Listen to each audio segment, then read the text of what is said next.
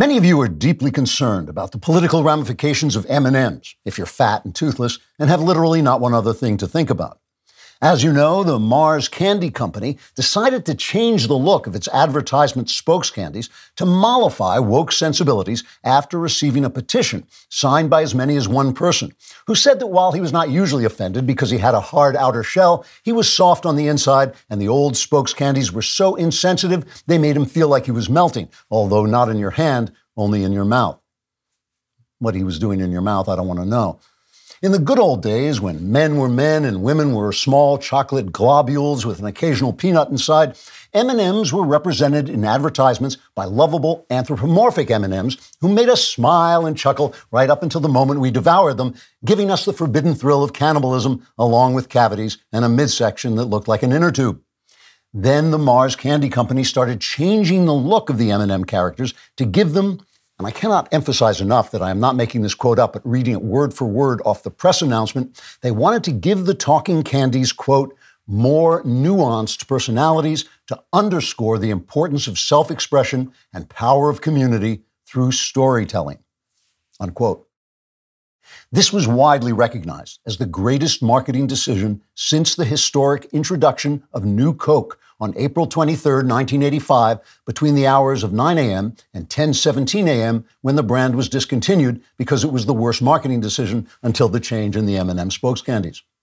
The M and M change included making the female green M and M less sexy and more feminist by shortening her legs and replacing her high heels with sneakers, thus destroying the sexual fantasies of twelve-year-old boys with deeply disturbed sexual fantasies. Mars also released a new lavender female M and M, which they said represented acceptance because she was trans and identified as a Reese's Piece. This went along with a picture they had tweeted showing the brown M and M, also a female, holding hands with the green female M and M, with a caption suggesting they were lesbian lovers, thereby restoring the sick fantasies of all the twelve-year-old fetishists who were into lesbian love scenes between pieces of chocolate. As a result of the lesbian M and M affair, Catholic priests have banned the candies from taking communion, except for Pope Francis, who says all M and M's are welcome, especially when he gets the munchies after grooving on reefer. In any case, the M and M changes eventually came under attack from both the right and the left. On his Fox News show, Tucker Carlson said he was absolutely appalled that there could be a news day so incredibly slow he would wind up talking about M and M's. Feminists, meanwhile, wanted to know why a feminist M and M could not be sexy, and so they had to have that explained to them. The resulting furor kept the nation riveted to its television sets watching something else entirely. So Mars finally decided to get rid of the M and M spokescandies altogether by driving them out into the woods, letting them out of the truck for a cigarette break, and then mowing them down with a machine gun. Well, maybe that was a scene from The Great Escape. I'm not sure. In any case, the slaughtered M and M's have now been replaced by actress Maya Rudolph, which has ended the controversy because right and left can all agree she's overrated as an actress and should probably just be like a spokeswoman for the idiots who make M and M's. Now, of course, I wouldn't be telling this ridiculous story about how wokeism ruins every single thing that ever gave anyone anywhere any fun whatsoever and replaces spontaneous pleasures of even the smallest type with joyless virtue signaling that does jack diddly squat to lessen the divisions amongst us, but only exacerbates the thoroughly reasonable annoyance we feel with having supercilious moral posturing shoved down our throats like a fistful of M and M's, except without the calories and the tooth-rotting sugar. Now I can't remember where that sentence was going. Oh, yeah, I wouldn't be telling the story if it didn't have a serious moral. No, wait, yes, I would. In fact, I just did. Forget I said anything. Trigger warning, I'm Andrew Klavan, and this is The Andrew Klavan Show. I feel hunky-dunky, life is tickety-boo. Birds are winging, also singing hunky-dunky-doo. Ship-shaped, dipsy-topsy, the world is zippity-zing. It's a wonderful day, hurrah, hooray! It makes me want to sing. Oh, hurrah, hooray! Oh, hooray, hurrah! All right, we are back laughing our way through the fall of the Republic, fall of just about everything we hold dear.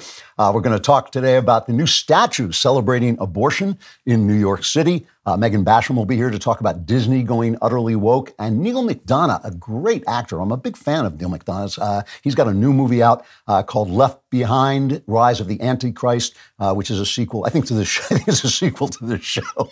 Anyway, I'm really, really looking forward to talking to him. Uh, this is a great time to go on YouTube and subscribe to my personal YouTube channel, the Andrew Klavan YouTube channel, not the Daily Wire one. You will get exclusive content there that only people who know me personally can see. If you don't know me, you'll just see a blank screen, but it'll still be entertaining. And if you leave a comment, uh, and the comment is disreputable and bigoted and racist and sexist, uh, we'll include it on the show because it'll fit right in. Uh, today's comment comes from Jordan Tackett, four seven three nine. So I guess there are four thousand seven hundred thirty-eight other Jordan Tacketts. Uh, he says, all it takes is two hundred ninety-one-year-old Andrew Klavan to solve the Steven Crowder versus Daily Wire nonsense. Thank you, Gandalf. Uh, well, thank you very much. That does, uh, I'm, I'm glad uh, a lot of people uh, responded to the show about that. And I'm glad, I'm hoping that is just going to pass away because we're not going to be talking about it anymore. Have you ever read the fine print that appears when you start browsing in incognito mode? It says that your activity might still be visible to your employer, your school, or your internet service provider. To actually stop people from monitoring your online activity, you need to do what I do and use ExpressVPN. Think about all the times you've used Wi-Fi at a coffee shop or a hotel or even a friend's house. Without ExpressVPN, every site you visit can be logged by the admin of that network. That's still true even when you're in incognito mode. Your home internet provider can also see and record your browsing data. In the U S, they're legally allowed to sell that data to advertisers. ExpressVPN is an app that encrypts all of your network data and reroutes it through a network of secure servers so that your private online activity stays private. ExpressVPN works on all your devices and is super easy to use. The app literally has one button. You tap it to connect, and your browsing activity is secure. Stop letting strangers invade your online privacy. Protect yourself at expressvpn.com slash Klavan. Use my link at expressvpn.com slash Klavan to get three extra months free. That's E X. P R E S S V P N dot com slash Klavan. And I know what you're thinking. You're thinking, yes, but how do I spell Klavan? K L A V A N, there are no E's in Klavan.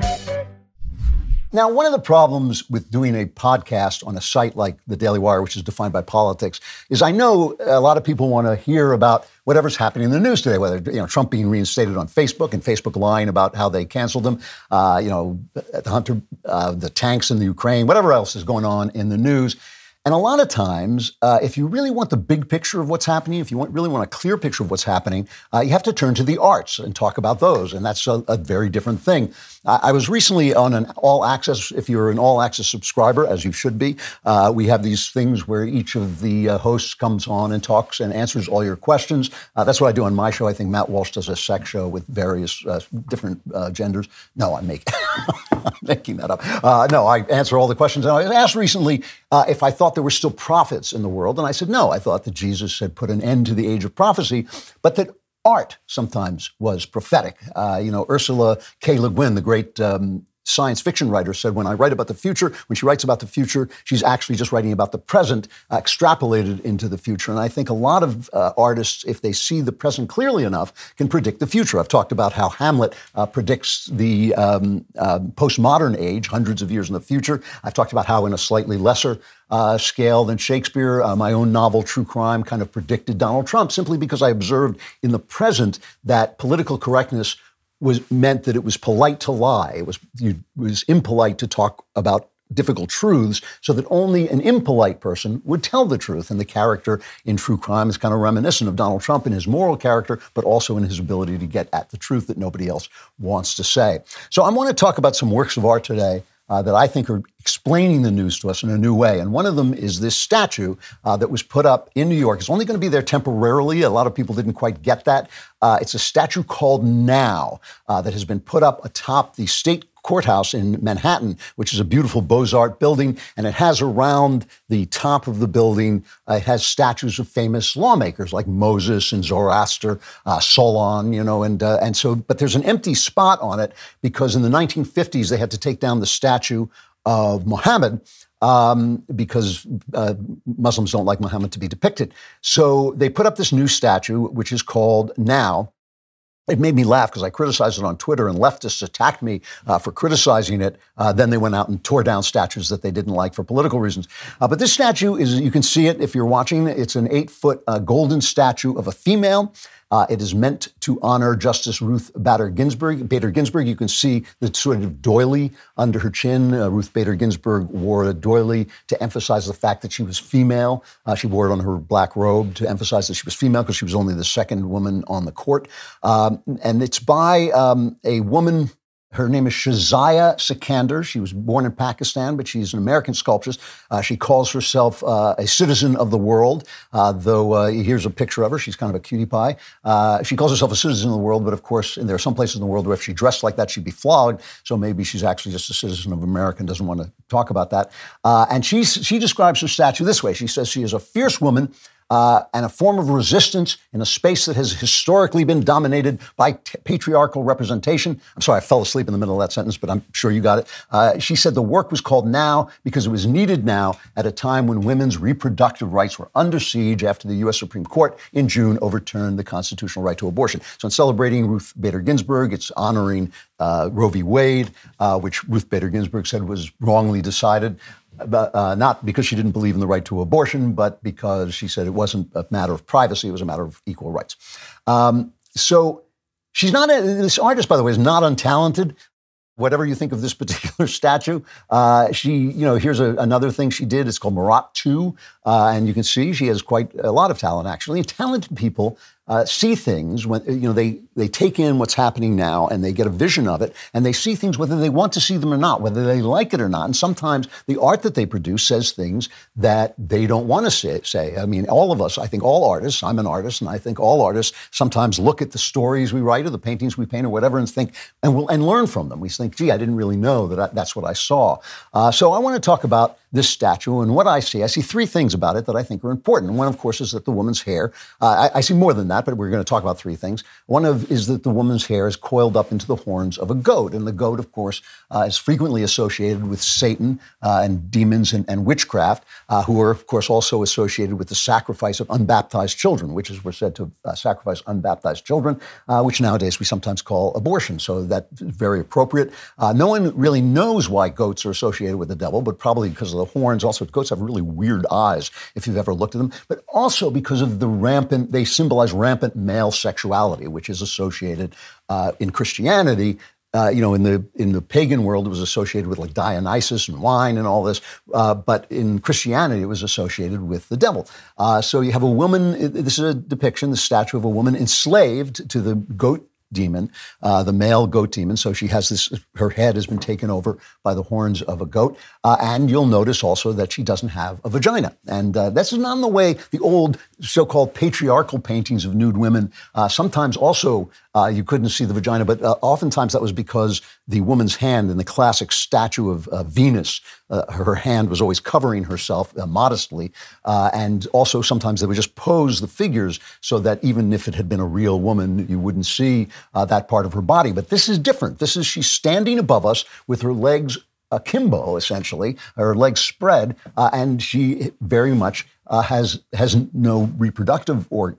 Organ. So she has been literally stripped of her power to create. So this is a statue that celebrates abortion as a satanic uh, ritual that enslaves women to male sexuality and strips them of their magisterium, their, their uh, central power, which is the creation of human beings and the nurturing of raising and children, which I think is an excellent uh, visionary description of abortion. So actually, this is something that a talented artist did that maybe said something that she didn't mean to say, but I think very much says it. Uh, and, and, you know, this is this is a, a true thing that feminism, uh, which begins by telling women they're going to be free uh, and that women are going to have equal power and equal rank in the world with men, ends by telling them that they are not free unless they become men. And this is where you start to get this transgender push uh, to eliminate the category of women as a natural, real category. So they're basically telling women that they will decide, the court will decide, the power will decide, we might even say the patriarchal system will decide who among them has the right to call themselves a woman. You may have heard of the story in Scotland uh, where the, a man who had was uh, arrested for two rapes, uh, suddenly declared himself a woman uh, and wanted to be put in a woman's prison. And his wife said, you know, uh, no, uh, he, he never mentioned before that he was a woman. This is just something uh, he said to B S the authorities. Uh, and there was a big uh, fuss over it. And finally, the authorities said, all right, we're not going to put her in a women's prison. But while it was going on, J K. Rowling, who has actually been excellent on transgenderism, she says she has many transgender friends. She is not attacking transgenderism per se. She's simply saying it does not turn you into a man in a dress, does not become a woman. Isn't You know, she's a, she's someone who knows a lot about magic. There is no magic in real life, and it just doesn't happen. But she said a very interesting thing. She said, J K. Rowling tweeted, men defining what a woman is, what women should and shouldn't fear, what women should and shouldn't say, what rights women should be fine with giving up, and of course, what constitutes real misogyny. Well, get a bloody mirror, she says. That's real misogyny looking right back at you. Women, feminism begins by telling women that they are going to be given equal status, and then ends by telling them that in order to have that equal status, they must join the powers of men. They must be strong. They must be career-oriented. Uh, they must, in fact, vanish as women and lose that magisterium. So it's a, you know it's a really interesting. And the third thing, this is the third thing about the statue that I wanted to mention. It is called Now. Uh, C S. Lewis had an idea called chronological snobbery. He said it was the uncritical acceptance of the intellectual climate of our own age and the assumption that whatever has gone out of date is on that count discredited. So, and you also, I'm sure, know the famous um, quote by the philosopher George uh, Satyana, who said, those who cannot remember the past are condemned to repeat it. So what we are in right now is we're in this little circle where we're repeating yesterday, and it just gets worse and worse and worse because the past has been discredited. It was racist, it was sexist, it was evil, it was patriarchal, it was all those things. Uh, and anybody who said anything good, we find out what peccadillo has. George Washington may have given up a continent, but he owned slaves, so we can't listen to George Washington. We can't listen to any of the founders because they allowed slavery, even though they had no way of getting rid of it. Uh, doesn't matter, so we're only locked into now, and only the wisdom of now can be heard. And if we read Shakespeare, we have to talk about his sexism. If we go to Disney World, we have to r- erase anything that uh, has anything to do with the past, as we'll talk to Megan about later. So you look at this statue of a dissexed woman with her head dominated by the horns of satanic male energy, and you ask yourself, why is it that feminism, which promised to make women, give women power, only gives power to those women who accept and, and uh, personify the values of the patriarchy? And it's the same question as socialism, right? Why does socialism, which promises we're all going to be equal, turn us into slaves? Why did anti-racism become racism with blithering idiots at the New York Times and elsewhere screaming about whiteness as if it were a moral quality? People saying, well, whiteness is a problem. White, you know, what, what on earth does that mean? You know, we we had uh, Nicole Hannah-Jones recently said, white people have to fix this problem because white people caused it. And you think, like, wait a minute, not the same white people. That's like saying the Jews killed Christ. It's like saying uh, each, uh, you know, an honest black man is responsible for the crimes of a criminal black man. It's like, it is insane. It is the insanity of racism. So how does it happen? How does it happen that all of these things that promise one thing give us the exact opposite? And I think if you want to know the answer to that, you have to look at another work of art, another work of art that I came in contact with today, because it doesn't represent now. It is a, an excellent piece of art which represents then. And like all really good art, it's centered on the truth. It can be tough to stick to your New Year's resolution. You set out with lofty goals, stick to them for two weeks, then fall right back into your old habits. Lucky for you, I have a goal you can accomplish today. Complete your will with Epic Will. For just one hundred nineteen bucks and in as little as five minutes, Epic Will can help you create your last will and testament, living will, and even healthcare power of attorney. Their step-by-step online form makes it incredibly easy. All you need to do is fill in the blanks. fifty percent of Americans don't have a will. Choose today to be in that smarter half. Go to epic will dot com and use promo code Klavan to save ten percent on Epic Will's complete will package. That's epic will dot com, promo code Klavan. And I know you're thinking, what a great deal, but I don't know how to spell Klavan. It's K L A V A N. There are no E's in Klavan. I just make it look this easy. There are no E's in Klavan.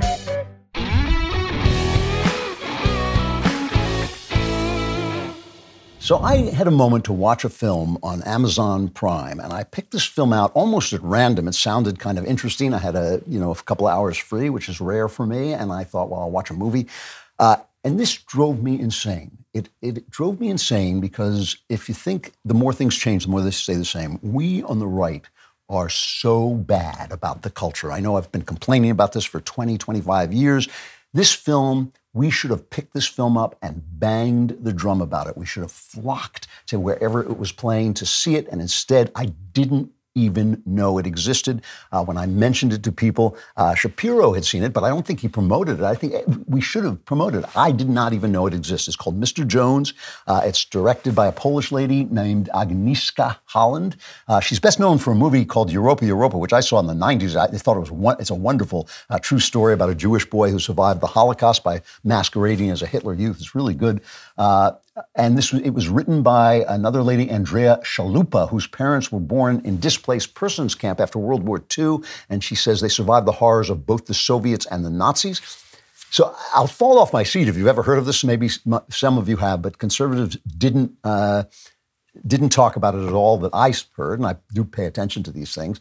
Um, it's based on a true story also. It's and I looked up the true story and researched it, and uh, the story is movie-fied. It's a little bit, you know, changed for the movies, but it's true to its source material. It's a very simple story. Uh, James Norton, very good uh, British actor, uh, plays a real-life uh, journalist in the nineteen thirties. He was a journalist in his twenties, living in the nineteen thirties, uh, a guy named Gareth Jones. And he's working for the former Prime Minister, Lloyd George, and his kind of think tank that he's got. Uh, and he has scored an interview with Hitler, and he comes back to try to warn Lloyd George's, uh, you know, ministers about what is coming because of Hitler. Uh, and they laugh him off. And here's that scene, cut five. War begins in the minds of men. Goebbels believes the Reich will be here for a thousand years, which means they will most certainly expand to the east into Poland. The next great war, gentlemen, has already begun. Herr Hitler will soon learn that there's a great deal of difference between holding a rally and running a country. So they don't listen to him. He tells them the absolute truth, uh, and he loses his job. And uh, he has an idea, a very simple idea, that Stalin's Russia is making all these innovations and building up their economy and building up all these things, but the ruble is worth nothing. And so he says, well, if they're broke, If they're broke, where's the money coming from? So he travels to Moscow on the hopes of uh, scoring an interview with Stalin. And there he meets the guy who is basically running the journalistic show uh, in Washington. He was called the man, our man in Moscow, Walter Duranty, who works for the New York Times and has a uh, Pulitzer Prize.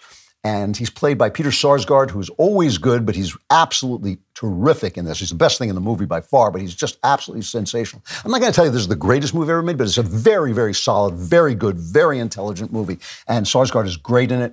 And Durant, Duranty, which is absolutely true, is not only covering up for Stalin because he's a communist, he is also a sexually depraved horror show. He holds uh, orgies uh, where, you know, there's nude women shoot heroin, shoot themselves up with heroin, and he walks around naked uh, like the demonic goat who rules the mind of the woman on the court building in Manhattan. And interestingly enough, this, this meld of evil philosophies like uh, like communism and sexual depravity go together a lot. I mean, it's not, it's not just a coincidence. They go together a lot. In Davos, where they just met, uh, I didn't know this. You know, Knowles just got back from Davos, and I was talking to his producer, Jonathan Hay, uh, and he said that the prostitutes uh, come in, a very high-priced prostitutes sweep into Davos as all the elites are gathering in Davos. And I looked it up, and here's a story from the Daily Mail. Demand for sex work Sex work, I love that, skyrockets each year at the meeting of world leaders and business tycoons who jet in from all around the world to rub shoulders with each other. Escorts are booked into the same hotels as high-powered bosses and their employees. So the same people who want to uh, dominate hum- humanity and tell us that we have to eat insects to keep the, you know, while they fly around their private jets, we can't use any gasoline in our Volkswagens, but they get to fly around. Same people who are doing that are also paying two thousand to three thousand dollars a night for orgies. And these are the guys who tell you sex work is work, just like the women's pimps. Sex work is slavery, by the way. I don't care how much you get paid for it.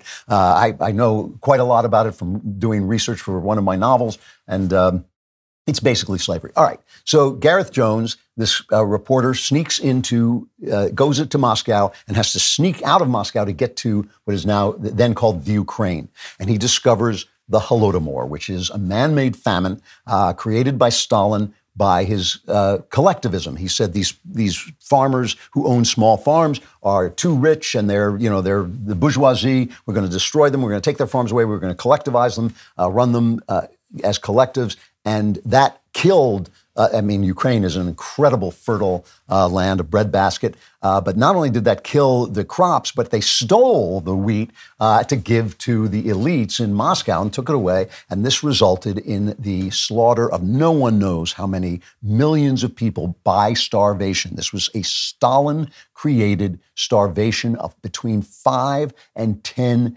million dollars. Uh, and and so this is. This is an amazing, amazing thing. Uh, you know, you can't even picture how many five, five how many people, five to ten million people is. Uh, it, it's the city of New York wiped out, but not just wiped out, wiped out by slow starvation. So children are eating, you know, tree bark. They're eating people. Uh, it, it was just an absolute nightmare. There's a scene in it, basically, uh, Gareth Jones finds a group of uh, women and men trying to get their hands on something to eat. And he goes up to one of the women and he says, "How did this happen?" And she says, "How do you think it happened? Men came and tried to change the natural law. By changing the natural law, they destroyed the breadbasket and starved millions of people, a city's worth of people. Just unimaginable horror." So at the end, as he is being thrown out of Russia, Gareth Jones confronts Walter Duranty, this uh, sexually depraved liar for the New York Times, and he says, "Here's a piece of tree bark as a souvenir. Tell me why you lied." This is cut seven. "What's keeping you here, lying for them?" "You wouldn't know the first thing about how difficult it is to report from Moscow today, would you? Of course not. You're just a child. But it is not the job of a journalist to say, 'How dare you, sir?' Hmm? You actually thought you could interview Stalin and make some kind of difference, didn't you?" "A souvenir from my trip. Tree bark. It's all the people have left to eat." "All right. Руки! You keep it next to your place, sir. Вперед!"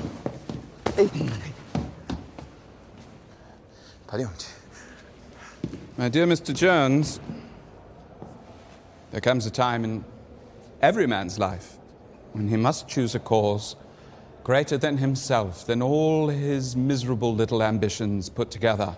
Perhaps someday you will."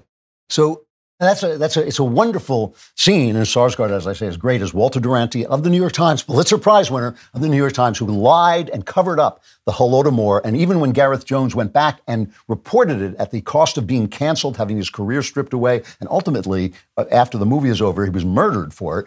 Uh, but after he does that, uh, Walter Duranty goes in the New York Times and basically says, it's not true, it's not happening. He covers it up actively. The fact that the New York Times Um, has never taken away, has never returned his Pulitzer Prize, which was given for other reporting from Moscow, uh, tells you everything you need to know about the New York Times, because they, too, believe in something greater than themselves. That is themselves. They believe that they supersede the natural law, that they can change the natural law by lying it out of existence. That's why they have the sixteen nineteen Project uh, that basically uh, lies about the found the reasons for the founding of of America, and they are spreading that uh, to fit. They're continuing Duranty's dishonest work by spreading that through our school system. They tried to change the natural law. Well, this is what's happening now: that men can't become women, men can't become women, women can't become men. It's just the way it is. That's the natural law. That people won't work without the chance to make a fortune, that tribalism can only be rejected, racism can only be rejected, it can't be destroyed. The New York Times still thinks, still thinks, like Walter Duranty thought, that he, they can lie the natural law, the truth, out of existence.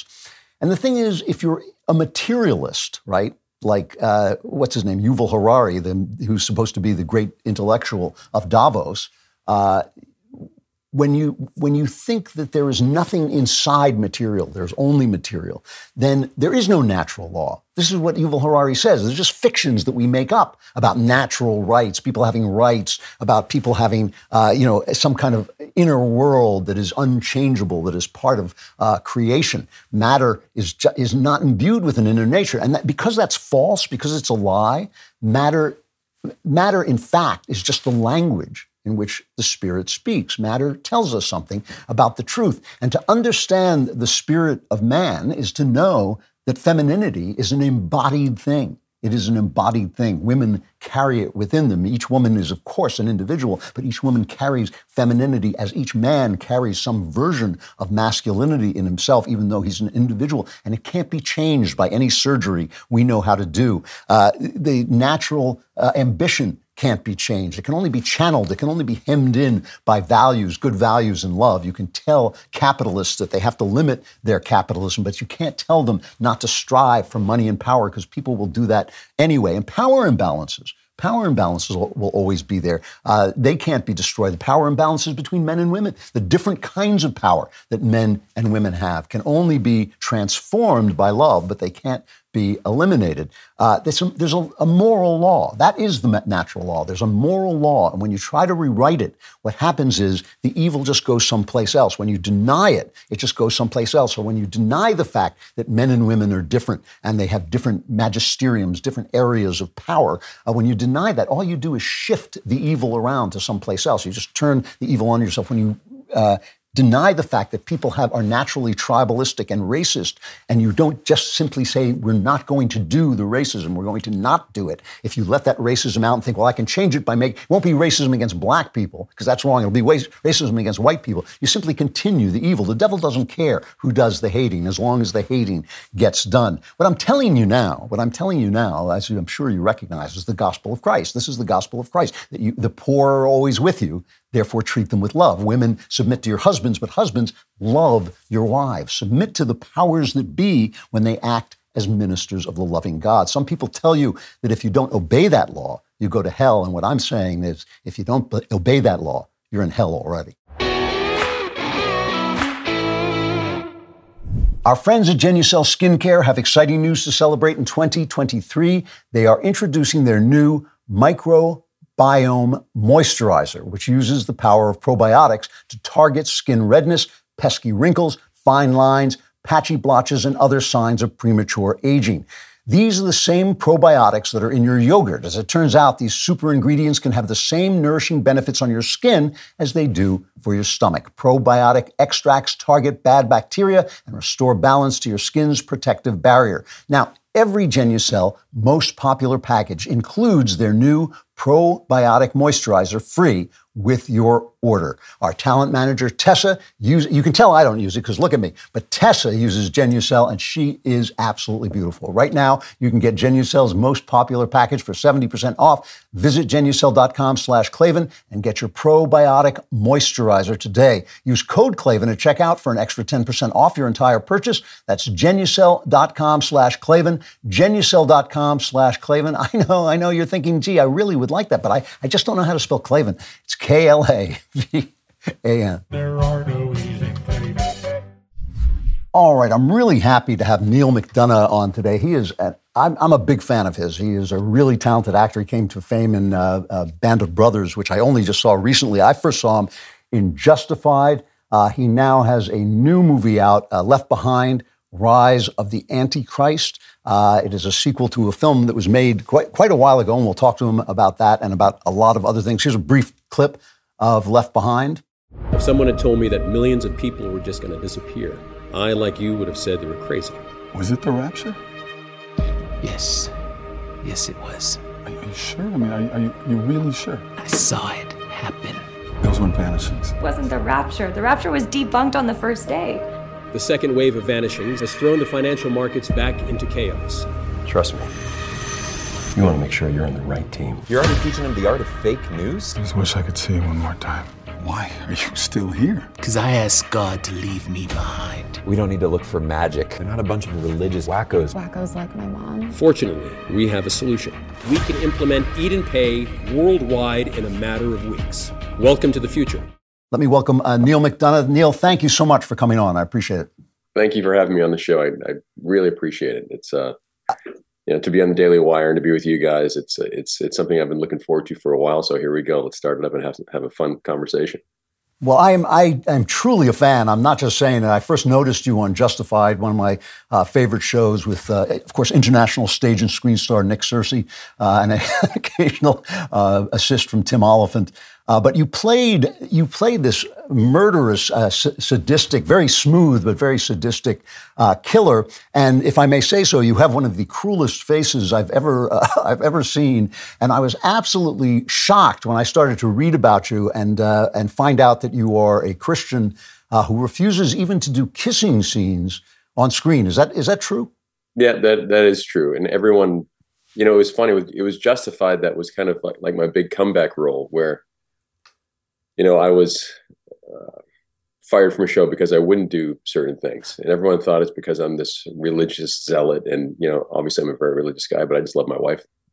You know, I love my craft. I love working. I love, but I, but I love my wife, my family that much more. So I was never just comfortable with it. And uh, there are plenty of guys who are. So, and I, that, my hat's off to you for, for doing it. But for, for me, it's uh, it's just something that I was never very comfortable with.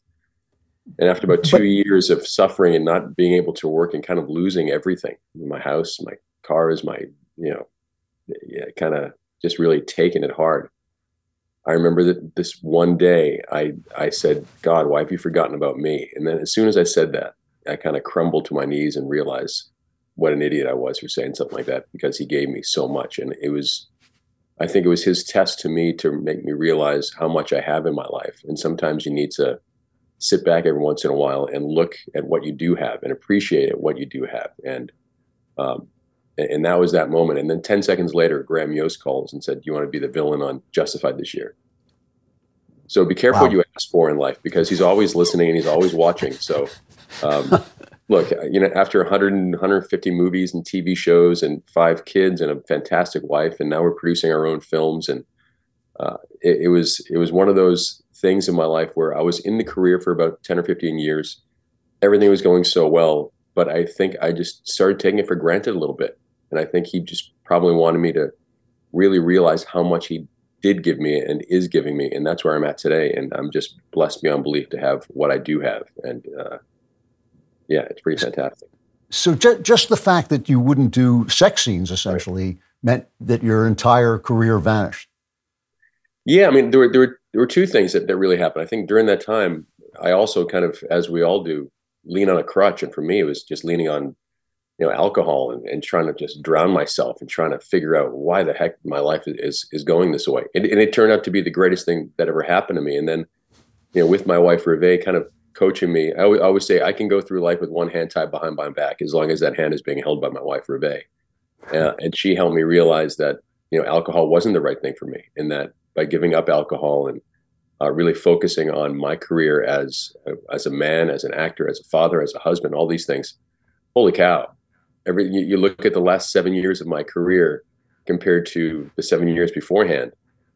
Now I'm writing and producing my own films with my partner Derek Presley, and uh, Revae and I are raising our own finances to to tell films that we want to tell. You know, films that reach out to the heartland of America, films that, that reach out to people who want to watch uh, the bad guys take it in the end and the good guys who have their flaws get through their problems like all of us and figure out how to stand up to what is right. And I get to make those films now and write those films and produce those films and, and, and put content out there that my family can be proud of to watch.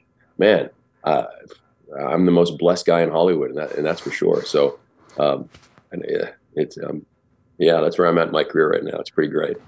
You know, it's it's really interesting that you don't want to do uh, sex scenes, but but you don't mind playing. Have you seen how good looking you, my wife is? I mean, why? I mean, I mean, it's just not kid ourselves. No, it's like, well, yeah, it's like Paul Newman said, why go out for a burger when you got steak, when you got steak at home? I use that one all the time. But but the thing is, but you don't mind playing an, an evildoer like you did in Justified. Um, So talk a little bit about the, the new film, Left Behind, uh, Rise of the Antichrist, where it seems like you're playing a fairly sinister character. Yeah, I think, you know, playing villains for me is kind of make-believe. So when I'm on set and when I'm uh, doing these things, you know, like especially some of the things during Justified, where they would be there on set and we'd just be laughing at at everything that's going on, um, because it's just so absurd. And then finally, when we got home, this one episode, uh, we watched an episode, and this is one of the last times I've actually sat down in front of a television and watched what I do, because I I, I kind of scare myself at times. Uh, and it scared Revae, and, and she, you know, it took her a few days, and she finally told me why she was upset. She goes, "What were you thinking when, when you were doing that scene?" And I keep my choices really simple. Uh, and by keeping them so simple, like it, it, it, it makes it almost like I'm the guy next door, which makes it really scary. Hmm. So I have to provide for my wife and my five kids, and, and make a career of something that I love doing. So my choice was, okay, I'm either going to be in the middle of a battlefield as a, as a soldier, or I'm going to be the villain. I'm going to be the best villain out there. And, uh, now finally I get to produce our own films, and I get to play the heroes, which is what I've always wanted to do, but really didn't have the opportunity to do so because of obvious reasons. But to work with Kevin Sorbo, I got to tell you this, there are few guys doing Band of Brothers. Dick Winters was always the guy who led from the front. And so many productions I've been part of, the leaders lead from the, from the rear, and it doesn't really work so well. Kevin Sorbo is that guy. He's leading from the front. He is, you know, kind of like what, what Kevin Costner is. It's that same feeling of, I'm prepared. I know my stuff. Let's go have a great day of work. Let's give him some honor, and let's do the right thing. And I, I, I love working with Kevin because he's that guy. And, and when you see the film, and I've seen clips of it, it's, it's filmed so well, it's shot so well, because he makes everyone on the crew feel like there's a common goal of doing something great. And I think that's what we did on this film. You know, I'm a big uh, Kevin Sorbo fan, both professionally, but also per- he's just one of the nicest people. Uh, he yeah. and his wife both, they're, they're absolutely lovely people. He's one of the most hated people on Twitter. I never mention him without... That. Not me neither. I, I there, you, just you can't find a, a nicer human being than Kevin Sorbo. Yeah. I mean, you really yeah. can't. And then great golf swing too, by the way. Oh, really? All right. Well, I didn't really know. I, I, okay, I was actually I hoping you anymore. would tell me something. I, was, I was actually hoping you'd tell me something bad about him, so I could. Uh, um, um, what what is what is the story of Left Behind, the, the Rise of the Antichrist? I'm not who, really who sure. Are you? I'm not really sure what I'm allowed to say. Oh, okay. It's coming right. out, uh, but I'll tell you this: it's filmed so well. Uh, it's got a great message. It's a film that the masses can watch and think. What, what I love about certain types of films is that it, it makes you think. You can go as dark as you want in a film. You can go as light as you want in a film. It doesn't matter really. It's if it's done really well. And if for me, if there's a moral play going on, that makes you think, hmm, after watching that film, maybe I can be a little bit better of a husband. Maybe I can be a little bit better of a worker. Maybe I can be a little better as a dad. Maybe I can be, be a little better. If he got over it, maybe I can get over that thing. Or she got over it, maybe I, you, you know, so those are the films that I've, I've always liked. Um, you go way back, one of my favorite films of all time was The French Connection. Popeye Doyle was yeah. such a mess of a human being, but by the end, he figured out how to get it done. You know, you go back to Dirty Harry, it's the same kind of thing, where all these, these characters are just kind of have their flaws, but at the end, they're the only ones who can stand up to whatever is going on. And I've always loved those characters. Just for the last fifteen years, I had to play the other side of the spectrum, playing the, the villainous side. Now I get to play the heroic side, which to me is something that I'm finally, uh, you know, I'm in the spot where I'm exactly supposed to be. And, mm. you know, he has put me in the spot for a reason. And I'm not, I'm not going to ever take it for granted. I'm never going to just kind of, you know, I've never been a guy who melds it in. My dad said, when you go to Hollywood, if they give you a dollar, give them two dollars worth of effort. And that's what I pride myself on. And my kids are the same way, and uh, Revae's the same way. So at the McDonough Company, which we started a few years back, those are the films and T V shows that we aspire to do and are going to keep on making, because I know the heartland of America doesn't really get the entertainment that they always want. And, you know, that's the entertainment that we're trying to make. So is is your company going to concentrate on Christian content specifically, or is it just going to be... Not, uh, not not Christian content. There's this one quote, and a friend of mine sent to me the other day. Uh, it's Psalm one thirty-three. How good and pleasant it is when God's people live together in unity. And I think what we do as followers of God, we, we sometimes forget there are all kinds of followers of God. you know, there are there are Jews, there are Muslims, there are agnostics, there are Buddhists, there are Taoists. There's, there's all kinds of people across this planet, but we're all God's children. And if we all treat each other as brothers and sisters, if we unify each other as us, not pieces, then the world is a whole lot better place. So for us, the, in the films that we try to make, we try to talk to everybody. We don't try to just talk to one group. We try to talk to everyone and say, look, God's got your back. You just have to give over to him and have faith in him. He will always be there for you. You can always lean on him, even how, when times are really tough and you're going through very difficult things in your life. If you just give over to him, great things will come out of it. And we're here for a short amount of time. But what we're promised is eternity if we do the right things. And I think those, again, those those are the, the templates of the films, the T V shows that we really strive to make, because everyone's out there looking for entertainment to make them better, right? Not worse. And let, let me ask you, let me ask you a question about this, because this, I, I had a, a week this week where I talked to several artists uh, who had been canceled. Basically, one of them, a uh, very talented painter I've had on my show, Arthur Kwan Lee, uh, who t- paints biblical scenes, uh, but was uh, caught out, uh, you know, uh, driving while conservative, essentially, uh, and lost all his galleries in New York. Another guy, Clifton Duncan, uh, who we've had on the show as well, was a Broadway star, uh, doing really well on Broadway, and uh, um, was thrown out because he wouldn't take vaccines. You were thrown out. You were canceled because of your uh, Christian stance. I was canceled in Hollywood because of my conservative stance. What do you say to people like that when they come to you and they say, "We can't work. We we don't know what to, you know where." What if what if a guy came to you at the start of his career? What would you tell him? Uh, how would you tell him to proceed? Your career is, you know, what you do for your living is is is great. That's. It's important to all of us, whether you're a plumber, whether you're a painter, whether you're an actor, whether you're a fireman, whether you, you know, whatever, elected official. That's just your job, isn't it? So to aspire to be the best human being you can be is what you should always strive to do.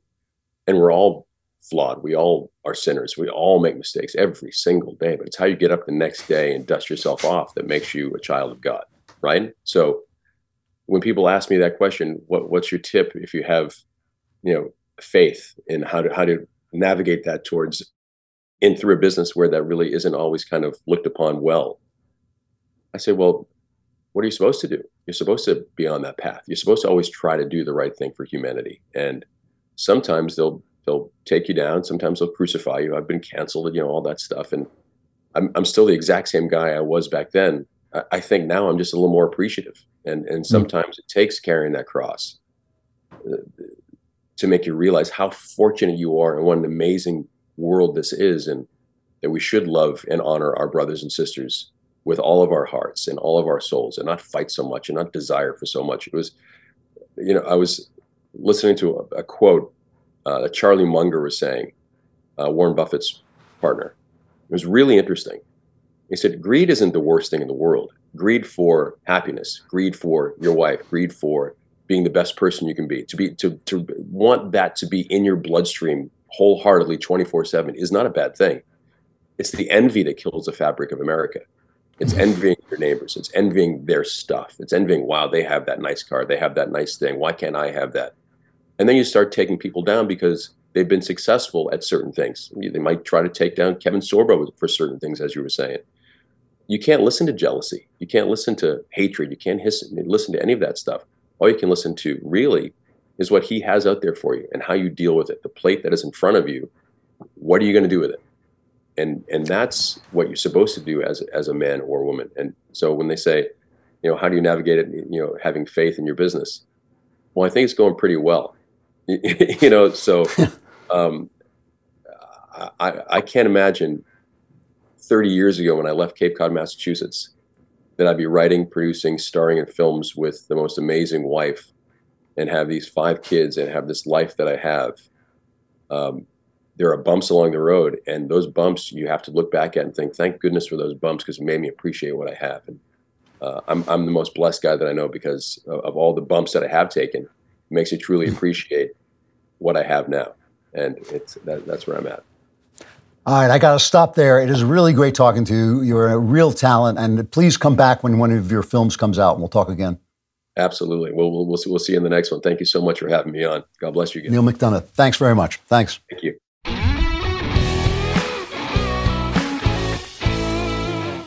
All right, now let's talk about the news. Now that we've talked about what the arts tell us about the news, let's talk about the news. Uh, you know, there's one more, uh, actually one more great work of art that predicted the future that's Gone with the Wind, uh, where they showed you uh, Atlanta being burned in the South by the Yankees as uh, Rhett Butler tried to escape with Melanie and her newborn baby. Here's just a little sh- clip of that. It's cut eight.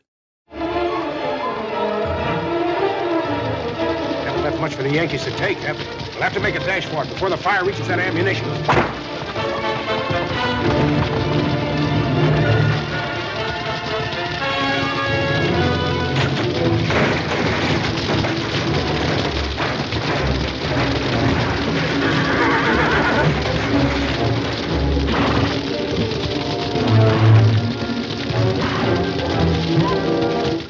So Atlanta is burned by the Yankees. At least back then, the Yankees uh, had a point. But uh, in Atlanta is burning now, or has been burning now, and you may not have heard about it because the news, the, the media is covering it up. And when they're not covering it up, uh, they are mis-selling it. Uh, what happened is uh, that they're trying to build an Atlanta public safety training center in a wooded area, uh, a training site for law enforcement and first responders. It's been nicknamed Cop City. Antifa and other leftist groups uh, moved in to protest this, and they declared an autonomous zone. Uh, the state police went in to clean them out, and a man named Manuel Turan of Tallahassee, Florida, uh, shot and severely injured a Georgia State Patrol trooper. The cops returned fire, and poor uh, Manuel was shot and killed. I'll leave a space here for a moment of silence. All right, now let's move on. Uh, the protesters said that, no, he didn't shoot the police, but now the evidence has been gathered and released to the public, uh, and it is clear that he, this guy did shoot at the cops, and he was it was a fair uh, return of fire. Now, uh, finally, Governor Brian Kemp Uh, has declared a temporary state of emergency, which means that he can activate uh, one thousand Georgia National Guard troops and in response and put this uh, fire out. Uh, uh, it's been it, the place has been burning. Now, who is burning Atlanta? Okay, I just, this is the this is the thing. Here, what, bunch of people were arrested. Six people were arrested, but here are some of them. Francis Carroll, twenty-two. He's the son of a yacht sailing. He's white. He's the son of a yacht sailing multimillionaire family. Uh, hails from the wealthy Maine city of Kennebunkport, so he lives next to George W. Bush.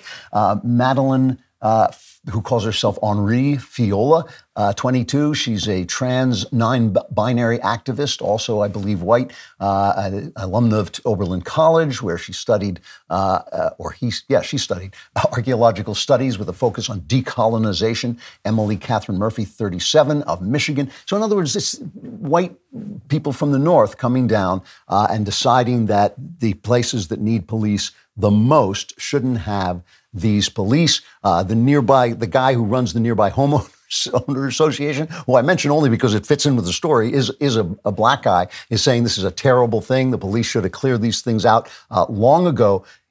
C B S buried the story. A B C and N B C did cover it, but see if you can tell what's missing from A B C's uh, coverage. This is cut ten. Overnight, chaos erupting in downtown Atlanta. Firecrackers set ablaze. This police car in flames. Police arresting six people. The protest against a new police training center and the killing of an environmental activist started peacefully but took a turn when some rioters smashed windows and set a cruiser on fire.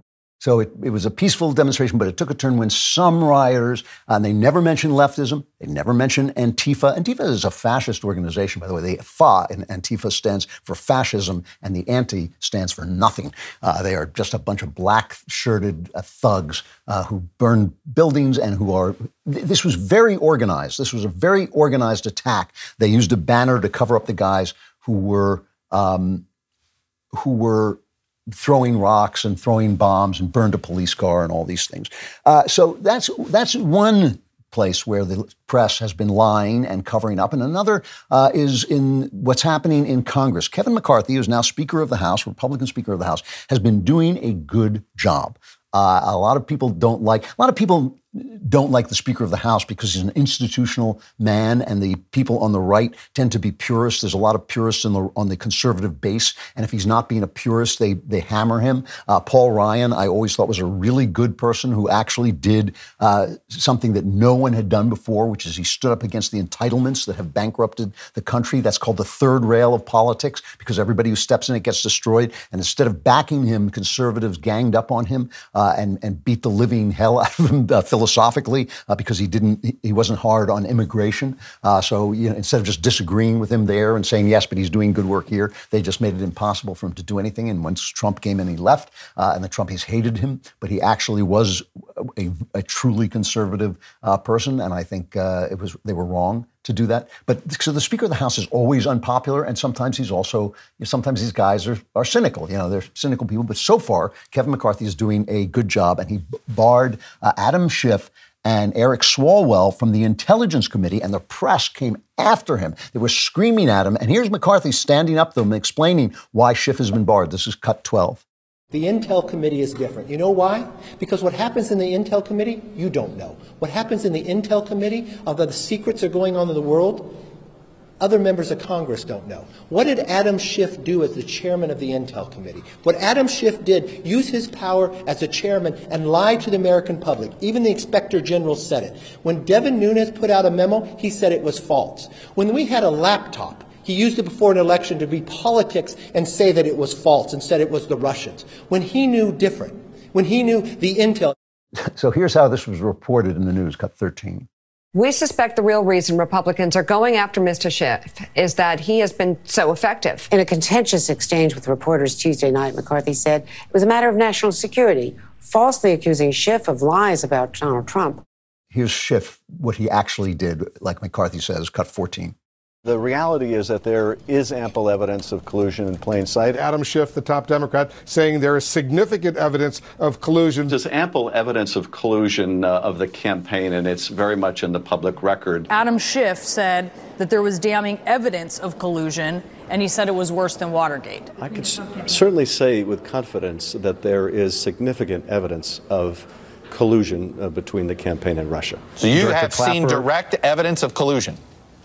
Uh, I don't want to go into specifics, but I will say that there is evidence that is not circumstantial. I can't go into the particulars, but there is more than circumstantial evidence. I've certainly, certainly said that there's ample evidence of collusion. I've never used the word treason. There's an effort to discredit Christopher Steele rather than looking into how many of the allegations he wrote about were true.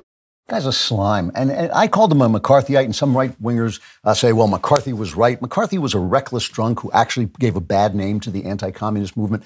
J. Edgar Hoover did a lot to clean out the communists, but uh, but and, and he didn't like McCarthy because he was so reckless. Schiff is a McCarthyite. He lies. He lies, and he says, tells you things about things that, as McCarthy points out, we can't see. So the press lies. Well, why do they lie? Why do they lie? They lie because they want to change the natural laws. Uh, they want to tell us that if we just give up our freedom, they're going to make us a perfect world. They want to tell us that if we just get rid of this capitalism, this evil capitalism, everything is going to be great. We're all going to be equal. They want to tell us if we just give up our gender roles and our families, we're going to take away, uh, your, we're going to take care of your kids. We're going to do so much better job because we're going to tell them they're girls when they're boys. We're going to tell, you know, they, they tell us all these things. And because these things are not true, and because because they believe that matter is empty of meaning, because they believe that matter has no internal meaning, they think that all the, the natural truths are just narratives. This is what Yuval Harari says. They're just fictions. But this is what all the postmodernists and all the structuralists and all the deconstructionists say. They are just narratives. These are grand narratives that have been imposed on people. You know, capitalism isn't better than socialism. It's just a narrative. Uh, marriage isn't better uh, than promiscuity. That's just a narrative. We just make these things up. The Bible is just a narrative. So if you change the narrative, which we call lying, if you change the narrative, you will change the truth. But the truth remains, and the truth ultimately remains in the misery of women. That I, th- I think women have just grown more and more miserable over the last thirty years, with, a, with the exception of a small uh, contingent of very elite women uh, who are, have benefited from these things. And by the way, I don't want to take any choices away from women. I'm just cu- commenting on the choices women have made and have been told to make. Uh, you know, they've told us that uh, their, our healthcare is going to get better. Our healthcare has gotten worse. In England, where they have, rever- we're all reverting to the seventies, but the English seventies were much worse. The British seventies were much worse than ours. Their, their lifestyle, their quality of life has just absolutely plummeted. All of this, all of this because of lies. And this is why it's so important to tell the truth. When they say to you, why do you care? Why are you making such a big deal of it? Why are you starting a culture war? It's because the truth is always, is always the thing that makes us free. And the truth is what they think. They think they can get around. They think they can change it by lying. It never, ever works. Last week, I talked about how once respected institutes of higher learning like Stanford and U S C are banning unspeakably racist and or sexist phrases like fieldwork, white paper, and new guys. Now, does this language reform help anybody? No, but that's not the point. The purpose is for you to stop thinking, stop asking questions, and just go along with whatever your political leftist overlords have in store for you, no matter how ridiculous the premise. It's all very simple. The world wants to make you woke. But not Dennis Prager. He wants to make you wise. And the founder of PragerU is going to do just that with a never-before-seen series exclusively on Daily Wire Plus called The Masters Program. I'm sure you know we have a long-standing relationship with Dennis and PragerU. Dennis is one of the smartest people out there and has created tons of influential content like the famous five-minute videos. And The Masters Program is taking forty years worth of wisdom and experience and distilling it down to its essence. If you've ever wondered how the world turned into a clown show, Dennis has the answer. He covers topics such as, is human nature basically good? The consequences of secularism, and more. The first two episodes of PragerU Masters Program are available to stream right now exclusively on Daily Wire Plus. So head to daily wire plus dot com to become a member and watch PragerU Masters Program and more. That's daily wire plus dot com today. All right, we always love to have Megan Basham here. She is a reporter, a uh, cultural reporter for the Daily Wire, does a great job. She's also on Morning Wire. If you're not listening to Morning Wire, you should. It is absolutely uh, terrific. Uh, Megan, it's good to see you. How are you doing? I'm doing well. Thanks for having me. Always love being here. Yes, it's great to see you. And uh, we, we have to talk about uh, Splash Mountain. I, I'm, embar- I'm embarrassed to say that I've never been on Splash Mountain, uh, but uh, I know, it's ridiculous. You don't like to get wet? But I, I don't know. I, I I like those. I don't really like those rides that much. But I just I just want to know. Now they're closing this. This is one of this is one of the most popular rides they've ever had, and they're closing it. Explain this to me. Yeah, it, you know, it's it seems to be another instance of Disney being reactive to a very small group of activists. And, uh, you know, there's a big question about how wise this is. So Disney has obviously been suffering financially in the last few financial quarters. Streaming revenues are down, uh, the studio revenues are down. And so the parks have really been kind of the one crown jewel. It's the backbone of Disney financially. It's what they've been able to point to and say, look, the parks are doing really well. And now suddenly there are signs that the parks are not doing so well. Um, you know, revenues are up there, but they're largely saying that's coming from jacked up prices. And they kind of started nickel and diming families saying, we want you to pay extra for the parades or for the fast passes that used to be mm-hmm. complimentary. And at the same time, they've been restructuring a lot of things in reaction to activists. So to give you just a couple of examples already, if you didn't know, um, if you go on Pirates of the Caribbean, that ride's a little different now. We don't have the bride auction. And they made that change coincidentally in twenty eighteen at the height of the Me Too movement. Suddenly the bride auction was no longer acceptable. And they made some changes a couple of years ago to um, the Jungle Cruise. And that one hurts because my husband uh, was a Jungle Cruise skipper in college. And so really? He kind of hates to see the changes they made there. And so now um, you're just hearing a lot of negative reaction. A recent poll found that sixty-eight percent of Disney fans who go to the park frequently say they feel that it has lost its magic. So looking wow. at all of that, um, you have to go, okay, why are they making this decision to go ahead and change one of their most popular rides? And Splash Mountain is one of the most popular rides. It is inspired by Song of the South, a nineteen forty-six Disney movie that took place in the um, Reconstruction era on a plantation in Georgia. So there was a big petition in twenty twenty to change that ride. Uh, the concern was that it was racist, that it played on racist stereotypes. And that petition drew about twenty-one thousand signatures. And, um, you know, I have to say, I reached out to a Disney podcaster, Skylar Schuler, and I want to give him big credit for talking to me, because he was on the side of, look, this ride needs to be changed. He talked about it in twenty twenty. He supported those efforts. And here's what he told me about why he felt like the ride needs to be changed. Again, you, you look at it from an I P standpoint, it's not, it's a classic ride, as in it's been around for thirty years, uh, give or take. You know, it's not one of the, when you talk about these Disney attractions, you know, you, people go, oh, Walt wouldn't, Walt Disney wouldn't want this change, but it's not one of the rides that Walt Disney was ever a part of. You know, he has that famous quote that, you know, the park will continue to change and grow. Are they erasing, you know, African-American culture? I mean, maybe that, I mean, that's an argument you can make, but at the same time, now you're, now you're actually giving, you're shedding light to a African-American, you know, character. Like, now she's at the forefront of her own attraction. Um, you know, it's that Louisiana Bayou culture is just so synonymous with African-American culture that it just, it just makes sense. You know, can I just can I just say that I, I, I just want to add to what you said. I, I so respect that guy for coming on and making his point. You know, I I, I disagree with him. I tend to disagree with him, but I'm, I will argue and discuss things with anybody. And we have such a hard time getting left wingers to come on here. Um, and he came on, earnestly said what he had to say, and I appreciate that. I just, yeah, I do I too. And let me, I'll just yeah. I'll add uh, some of the left wing. And I don't know if Skylar would describe himself as left wing, but he was certainly yeah. on the side of, yeah, we need to change this ride. But um, some of the podcasters I asked were not so gentlemanly. So I really appreciated that. Um, I, I find that hard to believe. Yeah, yeah. So I, I got some interesting responses. But, um, but you know, it, it, what's interesting to me is, to his point, um, I'm a mom. I actually really like Tiana, the Princess and the Frog movie. She's the princess in that movie. Um, I think it has a great storyline as far as, Don't uh, don't just wish upon a star, but you got to work for your dreams. And so, you know, as the mom, my kids get annoyed. I'm like, there, there, that's a good theme. Listen to that. But I did wonder, that movie did not do that well. And you have to wonder, okay, was it because they marketed it in this take your medicine way? We're, we're giving you this Black princess and you're going to like it.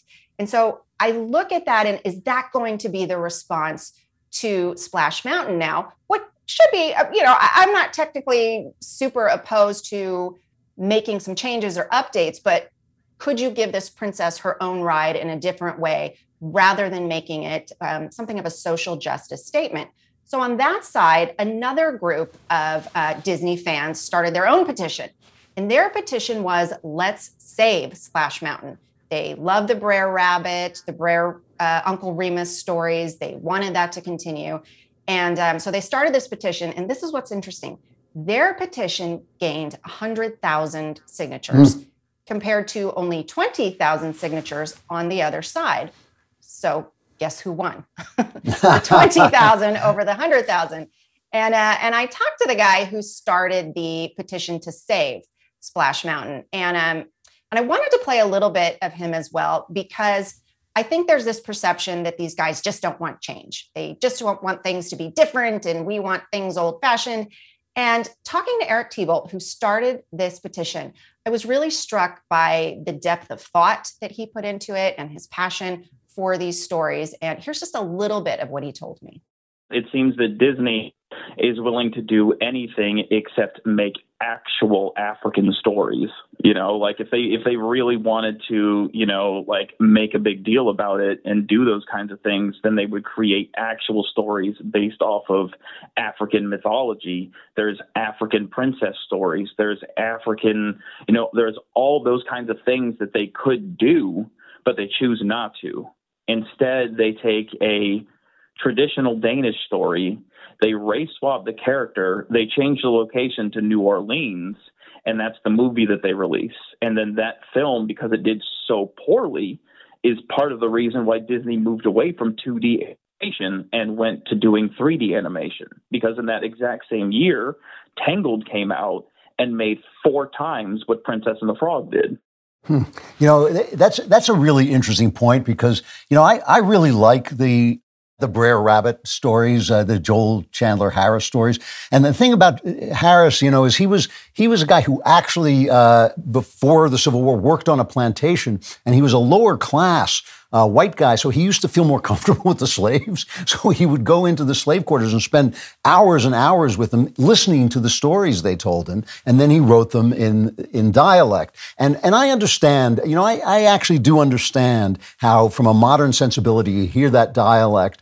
Uh, it was used to make fun of black people in the old days. It was used to basically, uh, uh, you know, stereotype any black character in a show. Uh, but at the same time, it probably was something close to what he was uh, was listening to. And, you know, it's like C S. Lewis said, if you don't want to be startled, you shouldn't read old books. The, the Brer Rabbit stories are hilariously good stories. I mean, they're just incredibly entertaining stories. So that Harris was actually kind of acting like the Brothers Grimm uh, when they went through Germany and interviewed all these housewives who were making up the classic fairy tales. You know, so you say, well, uh, they were men in these, and they were stealing women's stories, but no, you know, they were preserving uh, this incredible wealth of motherhood that was telling these wild, you know, stories that have since fed Disney, you know, Uh, the Disney Corporation ever since. And so this is really in keeping with with what Disney does. And just just on this on this one point, I understand the discomfort with the accents and all that stuff, but it only is it's only a discomfort which could be gotten rid of through education, because I think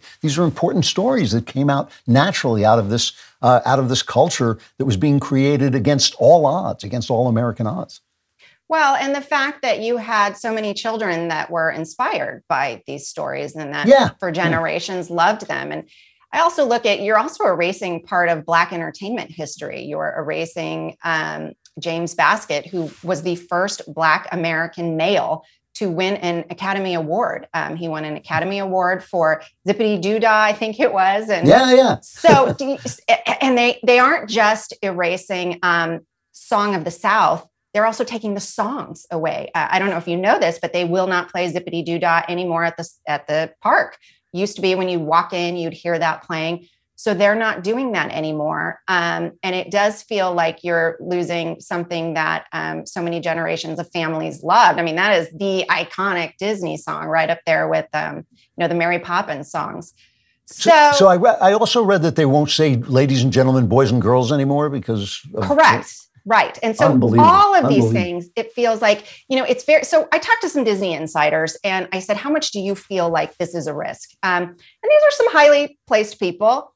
And the, what they tell me is this, it's hard to quantify. How do we know? How do, and these are, were some people who are not necessarily for what's been happening. Mm. But what they told me is it is very hard to quantify. You can't point to something and go, okay, um, that last uh, Toy Story movie that really championed um, a lesbian kiss.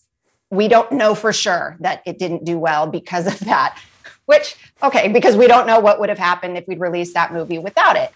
So, you know, the question is, how do you draw a straight line? And you don't, but what you know is that Disney is suffering. You can see that more people don't want these changes than do. So you go, why are they doing it? Um, and I asked that question to some of these folks, and the answer was, they are true believers. That's why. So the question was, mm. okay, at the top, the guy that was ousted, Bob Chapek, who lost his job over, he was the former C E O, you know, had a pretty brief tenure, who wanted to turn some things around, but he wasn't really ideologically committed either way, just did not face down the activists within the company. And that includes some, you know, very highly placed activists.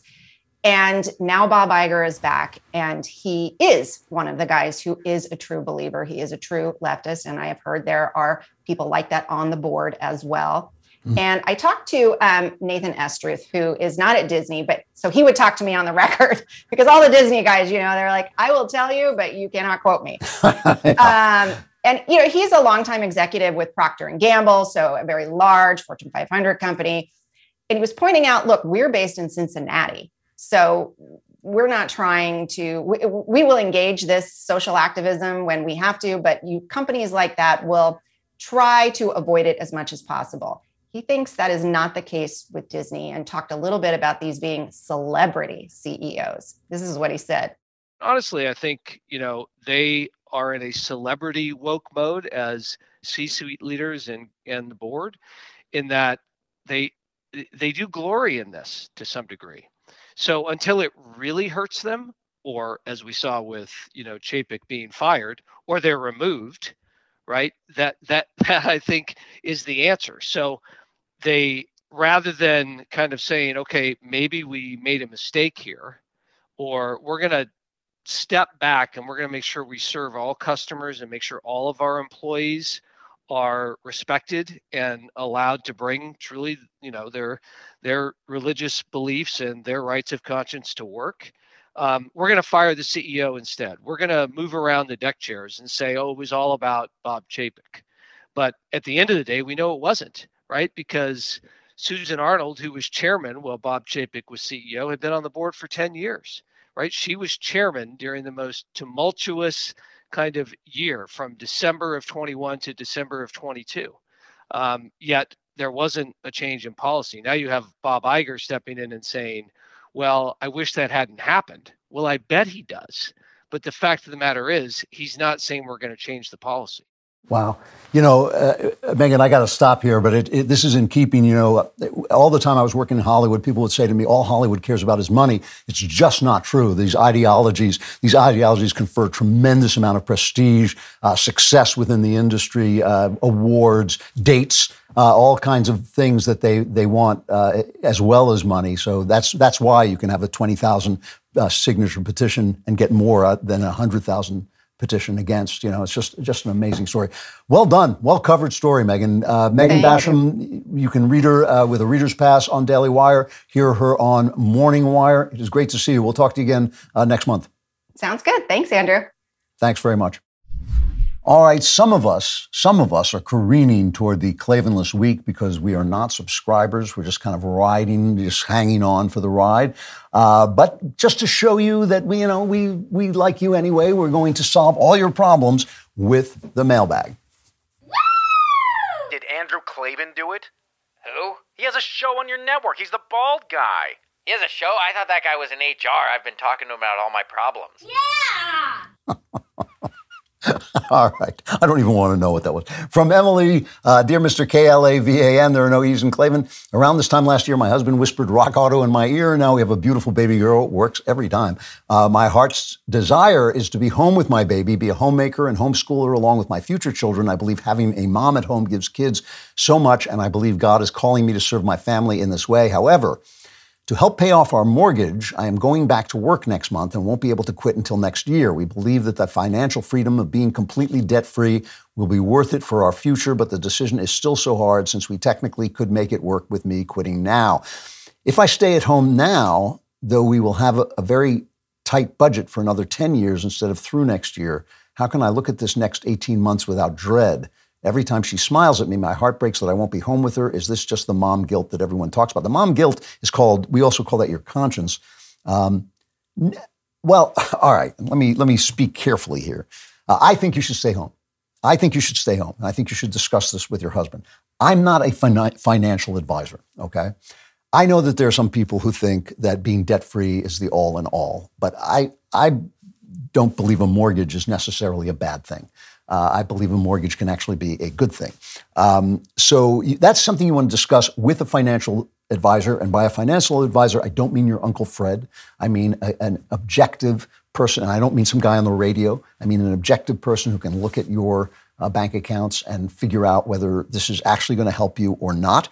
Uh, even if it's going to help you, uh, if you say God is telling you to stay home with your baby, uh, your heart is telling you to stay home with your baby, your baby is telling you to stay home with your baby, stay home with your baby, you know? I mean, it's worth any amount of money. Uh, that's that, this is obviously, I can only give you my opinion on this. I'm the person you asked. Uh, I, I think this idea that guilt um, is just a, a thing we feel because of social constructs is, is nonsense. Uh, guilt is something we feel when we're doing something wrong. You can have too much guilt. You can have misdirected guilt. Uh, but I don't think th- this is so embedded in human nature uh, that babies need their moms, that moms want to be with their babies is so embedded in our human nature that I do think it is a thing of our cre- part of our creation. And I, I'm not convinced that getting rid of your mortgage is actually going to improve your life as much as you think it is. Um, you know, if if if your mortgage Well, again, I'm not a financial uh, uh, financial guy, so I think that's something you should get from a financial guy. But there are mortgages. There are ways to refinance, so you're paying a lot less. Uh, but anyway, that's something you should talk with somebody about. You should not simply go back to work when you all everything inside yourself is telling you not to do it. Uh, there's a reason that we have feelings like that. Um, from Max, I've enjoyed your show for years. I know you converted from Judaism, so you took a slightly different approach to the dilemma I am facing right now. I'm a reformed Jew, not too religious, in a long-term relationship with a girl who was raised in a strong Christian home, attended a Christian high school. We are at the point of our relationship uh, where it's marriage or nothing, and she wants to have a Christian-focused family. We have been together for almost three years. We grow happier every day we are together. Uh, we never fight and are aligned on everything but this subject because I want my children to at least attend the high holidays and celebrate Passover dinner. I am writing to you to learn your thoughts on interfaith marriage, children, and possibly get some ideas on how to navigate my situation. Well, everybody's different. I mean, I, I think the the best situation is that everybody's on the same, you know, Uh, schedule, that everybody's going to the same church, uh, that everybody has the same religion, and that I think that's the best thing you can have. Uh, but of course, the second best thing you can have is uh, tolerance and acceptance of, of one another and love for one another and patience with one another. But it's also very personal. In the case that you're describing, you are descri- you are what is called a cultural Jew, and that's how, how I was raised too. One of the reasons I, I was not charmed by Judaism is because we didn't talk about God at all. It was just a cultural uh, thing that my father was wedded to. And I thought, well, why would you do that? I don't un- even understand that. Why would you worship uh, if you don't believe in, in God? That was my particular thing. But, but it's because in this case, your wife is such a committed Christian. Uh, and let's not forget that Jesus was a Jew. Uh, Maybe you could think about something like this. Uh, maybe you go to church, the children go to church. If you don't want to go, you don't have to go, but they go to church, they go to, uh, you know, um, to Sunday school, and they learn about Christianity. But you honor uh, your Jewish heritage, because that's really what you're talking about. Now, if, if I'm wrong, I'm sorry, this is what I'm getting out of your letter, but you honor your Jewish heritage. There's no reason not to have Passover. The Last Supper was a Passover. Jesus uh, instituted communion at the Passover. Uh, he celebrated Passover. There's no reason you can't celebrate Passover. There's no reason you can't celebrate uh, certain uh, Jewish high holy days and explain that this is your culture. This is where you come from, and allow your wife to teach your children the Christian God. And I don't say that because I'm a Jew who became a Christian. That's not why I'm saying. I'm saying because of your particular uh, situation is that you're not that religious. Uh, your uh, your attachment to your Judaism is largely cultural. You can teach that without getting in the way of your wife teaching them the vision of God that is so important to her and so uh, intrinsic in her in her way of life and her way of looking at things. Just a suggestion. Obviously, you're going to have to solve it yourself, each person to his own. Uh, but the, the best situation is where you're all on the same page. But the second best situation is where uh, you just treat each other with love and respect and, and worship God in your own ways. Um, From Nicholas, longtime listener and fan. I was recently given a D W Plus membership by my lovely fiance, who's also a big fan. Uh, I recently got engaged to my high school sweetheart. We're both still quite young and have budding careers in engineering and nursing, respectively. We both understand the importance of finishing our education, pursuing what we've been working towards in school, but we both have a goal one day of growing our family together. We're both Christians and have been preparing our hearts and minds to embody the sacrificial love that will be needed. But I have been person- I've seen personally how when individuals make personal sacrifices, resentment can sometimes fester towards their spouse. With that in mind, what advice would you give us regarding how to best prepare for marriage and the reality that we will both have to sacrifice parts of our career for one another and our future family? Um, I'm not sure how to read this, actually. I'm not sure what you're saying. Uh, the standard old-fashioned way, which I still think is the best way, is for the husband uh, to work uh, extra hard to support his wife as she takes care of the children. Uh, nursing is something that can be done part-time. Um, in my in my experience, and this is not true of every single person, all generalities, of course, have exceptions, but in my experience, it is the husband who resents being taken away from work, and it is the wife who ultimately regrets being taken away from her children. That that is my experience, that you make these decisions under the uh, mantle of feminism, which I think is a misguided philosophy, which I said elevates uh, male values over female values. Um, I, I, I'm for the feminism that gives everybody choices, but I think the, fe- the philosophical feminism that elevates uh, male values over female values is deeply, deeply in error and has made women miserable. Uh, most women are like taking care of their children, and they do want some other occupations in there, but they like them so that they don't take them away. They don't make their every moment of their life uh, packed with um, business. If you can sit down with your wife and talk about this, Uh, and talk about what they really want, because if you sacrifice your career, you will be bitter and resentful. Men are bitter and resentful when they lose parts of their career. Uh, what you want to do is you want to do your career uh, fully, but also make time in your life to be home with your children and take care of your home life and your relationship as well. That is what a man does with his life. Um, women have to make more choices because they have the children and because they care very They're very attached to children when they're little, and the children are very attached to them. So I would I would question all your values here. Uh, sit down with your fiance and discuss whether how what that's going to look like when you have a family. I do it now uh, before you get married, because you may be on totally different places. And don't kid yourself about it. Don't lie to yourself about it. Don't tell yourself that you're going to sacrifice your career as an engineer and not care, because I think you will.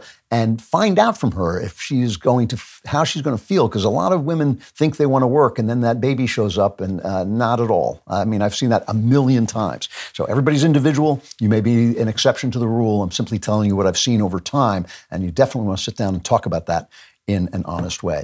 If you are not a subscriber, you are now being plunged into the Klavanless weekend uh, week, and I know what you're saying. How can I not have that happen? You go to daily wire dot com slash subscribe.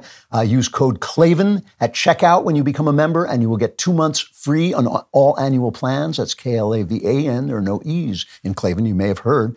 Uh, but for the rest of you, uh, come on to the members block, and only then will you be plunged uh, into despair and darkness.